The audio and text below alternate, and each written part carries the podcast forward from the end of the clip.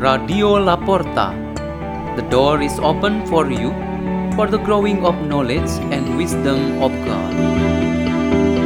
Delivered by Festi Maria Faustin and Gorbinaring from the Catholic Religious High School St. John Paul II Seminary, Labuan Bajo, Indonesia.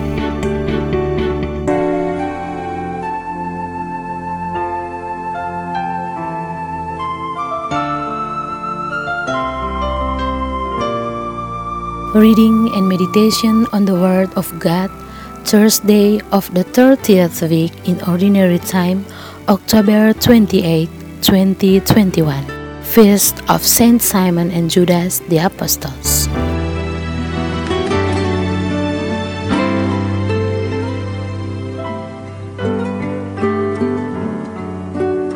The reading is taken from the Holy Gospel according to Luke.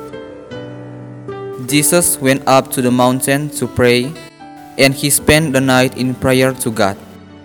When day came, he called his disciples to himself, and from them he chose twelve, whom he also named apostles Simon, whom he named Peter, and his brother Andrew, James, John, Philip, Bartholomew, Matthew, Thomas, James the son of Alphaeus, Simon who was called a zealot, and Judas the son of James, and Judas Iscariot who became a traitor.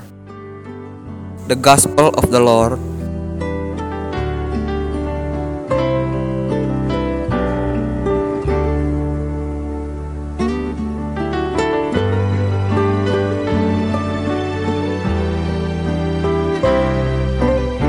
Our meditation today has the theme War Against Terror. Today, terrorism is not strange to us. Indonesia is one of the few countries in the world that is seen as a house of terrorists.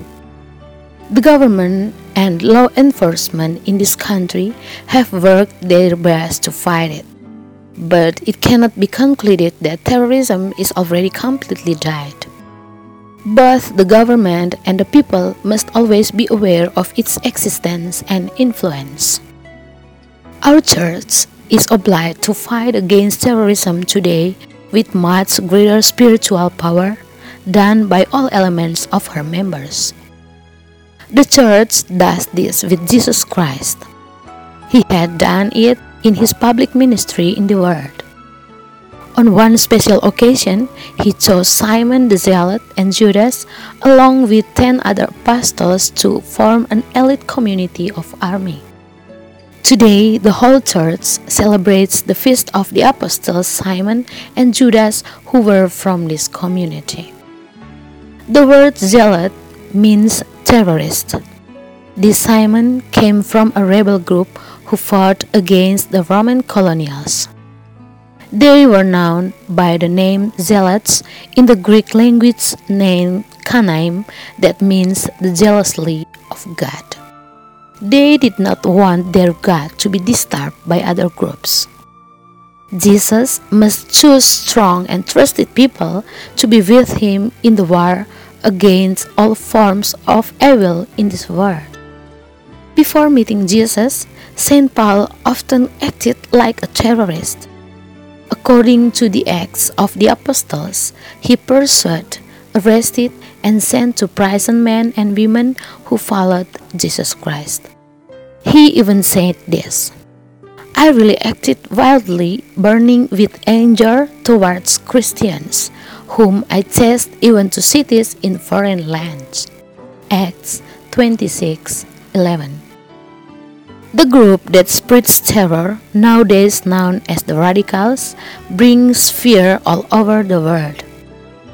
Are we sure that Jesus has power to change the hardest hearts of the terrorists? Jesus has changed Saint Simon and Saint Paul, and to this day he remains the same Lord who can change the hearts of terrorists. They not only change their hearts and direction of life, but they also are made so useful as the foundation for the building up of the church, the house, and community of God's people where every and all believers included. Saint Simon, Judas, and Paul are now generals in the kingdom of God to protect and care for our church. Jesus overcomes terrorists with love. We all use the same love to overcome the terrors of evil and darkness in our community of faith. But we must be with Christ. Without Him, we do nothing. Let us pray. In the name of the Father, and of the Son, and of the Holy Spirit. Amen. Jesus, our good and wise teacher, make us your soldiers to fight and sacrifice ourselves to defeat the evils that threaten your church. Glory be to the Father, and to the Son, and to the Holy Spirit, as it was in the beginning, is now, and ever shall be, world without end. Amen. In the name of the Father, and of the Son, and of the Holy Spirit. Amen. Radio La Porta. The door is open for you.